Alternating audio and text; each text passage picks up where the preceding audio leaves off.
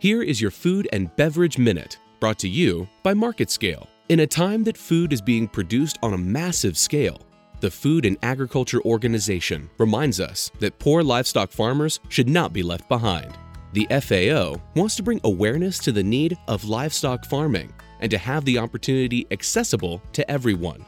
Graziano da Silva, Director General of the Food and Agriculture Organization, said more than half the world's rural poor rely on livestock, and they must be provided with appropriate skills, knowledge, and technologies to participate in a benefit from that expected growth rather than pushed aside by expanding large capital investment operations.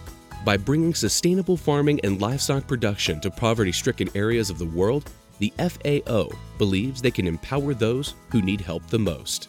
I'm Brett Brown, and this has been your Food and Beverage Minute, brought to you by MarketScale.